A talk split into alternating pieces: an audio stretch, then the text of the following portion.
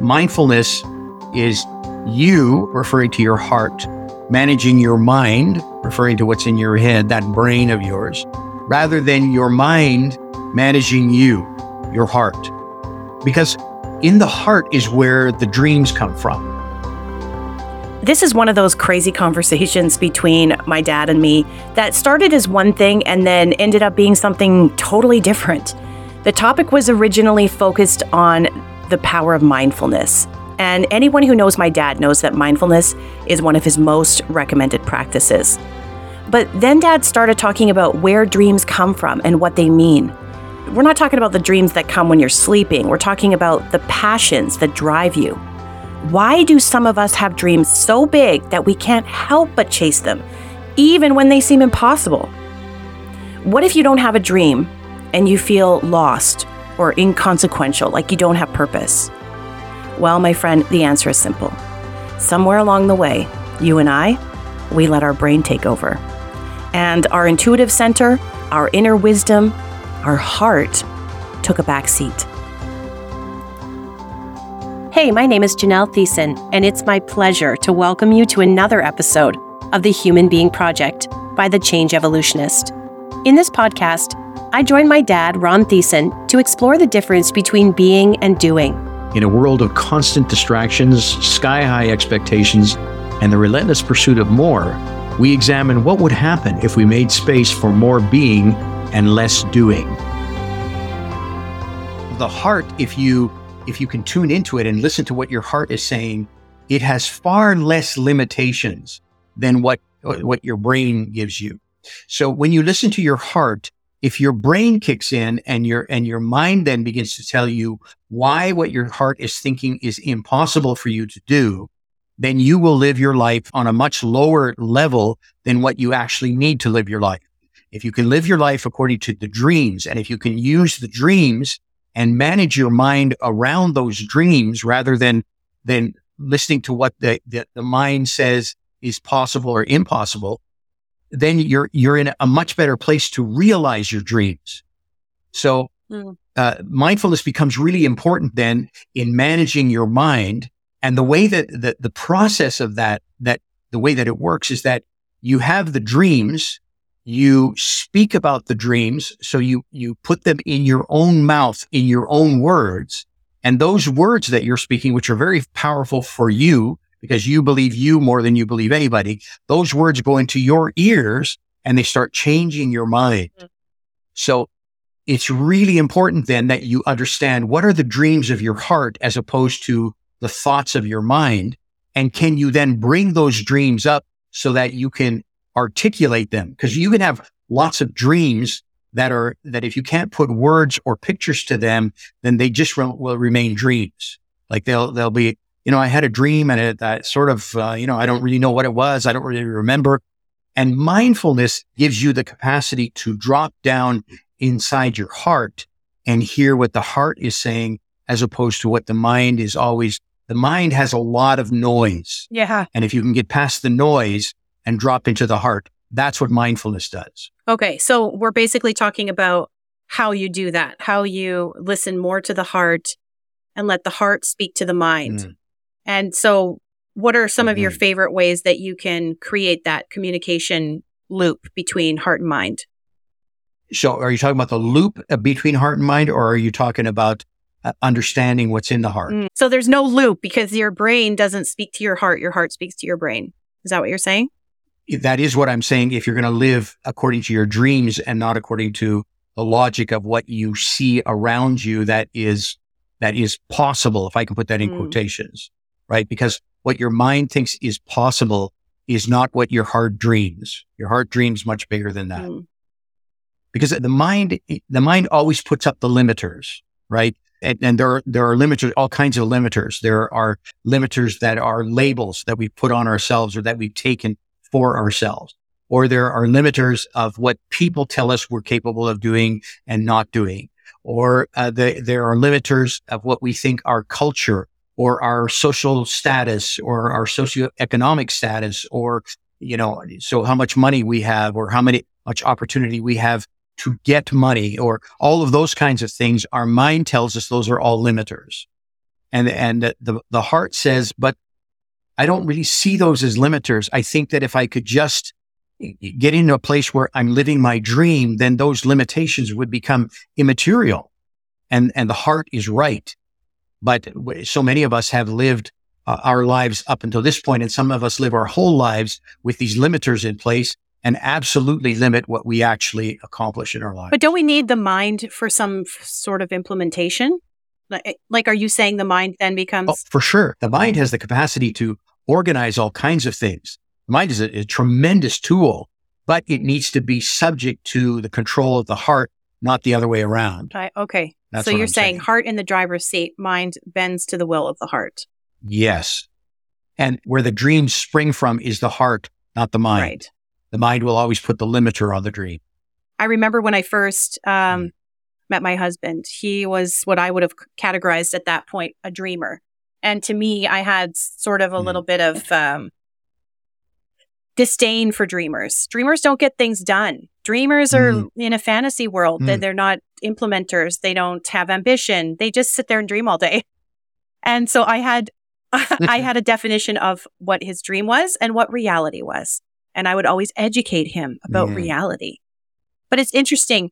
18 years later, and I realized he was onto something because when he would allow himself mm. to dream, not necessarily the dream itself would come to fruition, but far more than what I considered to be reality would come to fruition. So mm.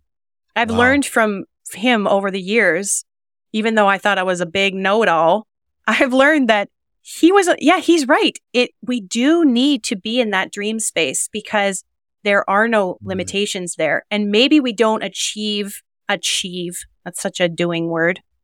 Maybe we don't mm-hmm. see the dream happen the way our heart first imagines it, but maybe that's the whole point. Maybe we're supposed to have a big dream that leads us to uh, a different version of reality just something that is not within yeah. the confines of what our mind can imagine. I was thinking about how mindfulness cultivates self awareness.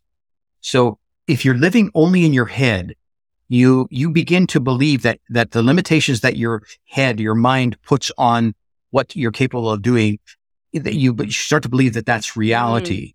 Mm. And it's really not reality at all sometimes I wish I could open up people's heads and just stuff something in and then it would be there, you know? But I, I, I often think to myself, if you talk to anybody about their dreams, like if they're capable of expressing their dreams, everybody's dream is different. Yes. And, and my, I always ask the question to myself and many times to people that I'm talking to, why do you have that dream? And that's not my mm. dream. I can't even really relate to your dream.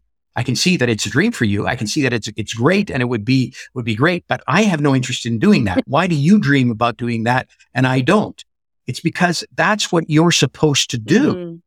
I think that's why you have the dream. Wow. The dream is there for a very specific reason. And, and, and you're the one with the dream and it's your dream and it's very individual to you. And I think that if you can listen to the dream of your heart, it, it automatically passes on to you not only the impetus to live the dream, but also the capacity to live the dream. Whatever it is that you need in order to live that particular dream, I believe that's what you were born mm-hmm. with.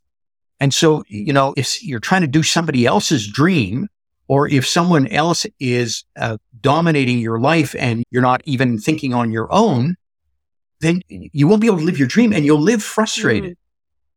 You know, something very interesting that I found out about because I'm an educator, I, I, found out about the education system was designed in the late 1800s to produce one of two things, employees or soldiers. In other words, people that were, would do what they're told. Wow. Dad is referring to a 2018 article on quartz.com where the headline reads, quote, the modern education system was designed to teach future factory workers to be punctual, docile, and sober. End quote. The article goes on to say that factory owners required agreeable workers who would show up on time and do what their managers told them. Workers who had always spent their working days in a domestic setting, like farmers, had to be taught to follow orders and to respect the space and property rights of others. The Industrial Revolution created jobs that had never existed before. In previous generations, artisans and farmers mostly worked out of their homes and set their own hours. So, as the spread of industrialization across the West created this need for compliant literate workers, these factory style schools became the status quo. You take the creative, the creativity and the, and the expression and even the intuition of little kids and you, and you watch that be molded.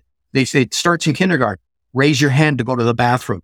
Ask questions. Don't act like that. Act like this. Right. All of these things that we put these, these strict, these molds in and we expect people to fit into those molds, Yes. right? So by the time, by the time I get students at university now, they've had, they've had, you know, 12 or 13 or 14 years of this. And, you know, they come into a class in their first year of university and I say to them, be creative with this assignment and they freeze. They, they, they, you know, the questions they ask is how many pages and do you want 12 point font? Oh my goodness. And do you want double spaces on double spaces between the lines? Like th- those are the questions that they end up Mhm. asking because to the mind that's been programmed like that, you know, to, to think tunnel vision and to think like an employee or a soldier, you, you say to that mind, be creative and it freaks wow. doesn't know what to do. So mindfulness, it, it starts opening up those restrictions of the mind starts opening them up because when you start dreaming and then the mind, you can, you can feel your mind go, come on, who do you think you are? Mm, You're, you don't have the right, to, you don't have the right education. You don't have the right body shape. You don't have the right, you don't have enough money. How do you think you're going to do that? But the dream is there. Why is the dream there? Because it's your dream. wow. It's your dream. So I think I'm in trouble because Kev has always dreamed of running a dune buggy touring business. And I think that once he hears this episode, it's over for me. if that was the case, I'm, I'm just telling you that if that was the case and he started moving in that direction, and if he knew how to listen to his intuition, I'm telling you, things would start falling into place. He would start seeing resources come into his life that he goes, where in the world did that come from? And it would just be there to feed the dream. This is the thing about people that are dreamers is that if they are, if they take the dream, uh, I like, I really like something that Denzel Washington said. Man, I wish we could get Denzel here to say this himself because he says it so much better. But here's the quote Dreams without goals are just dreams, and ultimately they fuel disappointment. On the road to achieving your dreams, you must apply discipline, but more importantly, consistency. Because without commitment, you'll never start. But without consistency, you're never going to finish. So when you have a dream and you're doing nothing to move towards the dream, you are fueling disappointment. So when, when you have, you know, people that you see, they're, they're disappointed with their lives. Why are they disappointed with their lives? Because they're not living the life they dreamed about living. And what they dreamed about living can be completely different than what you or I would dream about living. But nonetheless, because they're not living their dream, they're disappointed the dream will always be bigger than what you think you can do. If you, if you're not sort of, I would say even terrified by your dream, then it's not big enough. When you look at the dream and you go, how in the world am I ever going to be able to do that? Then you're probably on the right track. And the dreams will always, because we as human beings were meant to live in community. So the dream will always involve other people. Mhm. You won't be able to do it alone. If it's, if you, if you have a dream and you're going like, yeah, I can do that. I can do it by myself means it's not big enough. It's, it's, it has the potential then to have far more impact than what you're seeing.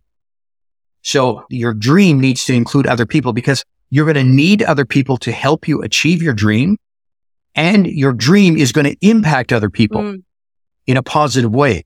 You can't be too proud to No. uh, ask for help Mm. or to accept help in the pursuit of your dream. Right. It's not an ego thing. It's not like your dream is there to serve your ego so you No. can say, look what I did.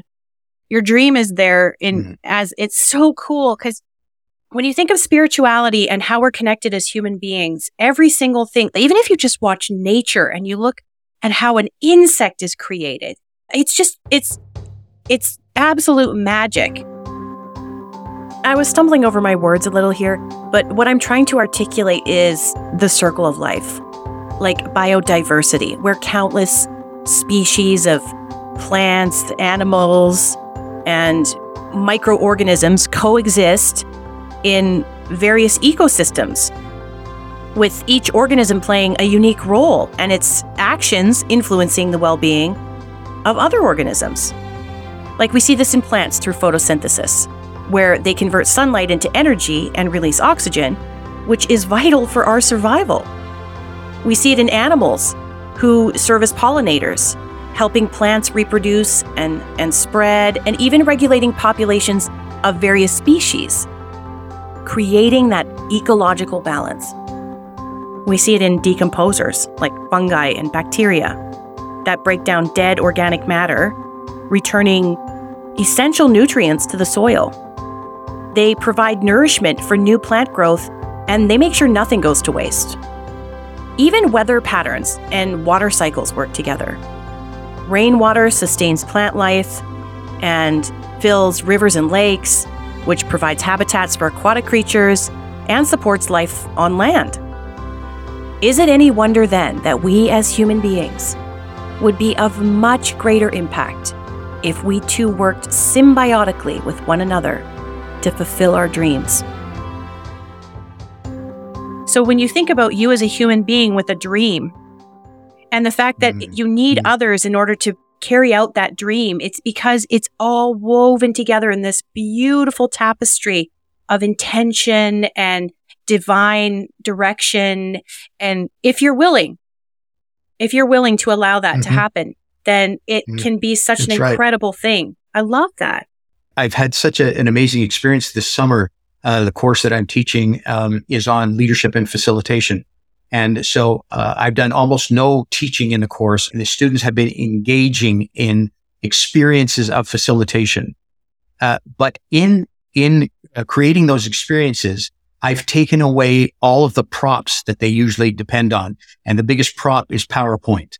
Most mm. of the mm. time, they they want to build a presentation around a PowerPoint, and then they stand behind a desk or they they disappear and they just talk about the PowerPoint and they read what's on the slide. Right.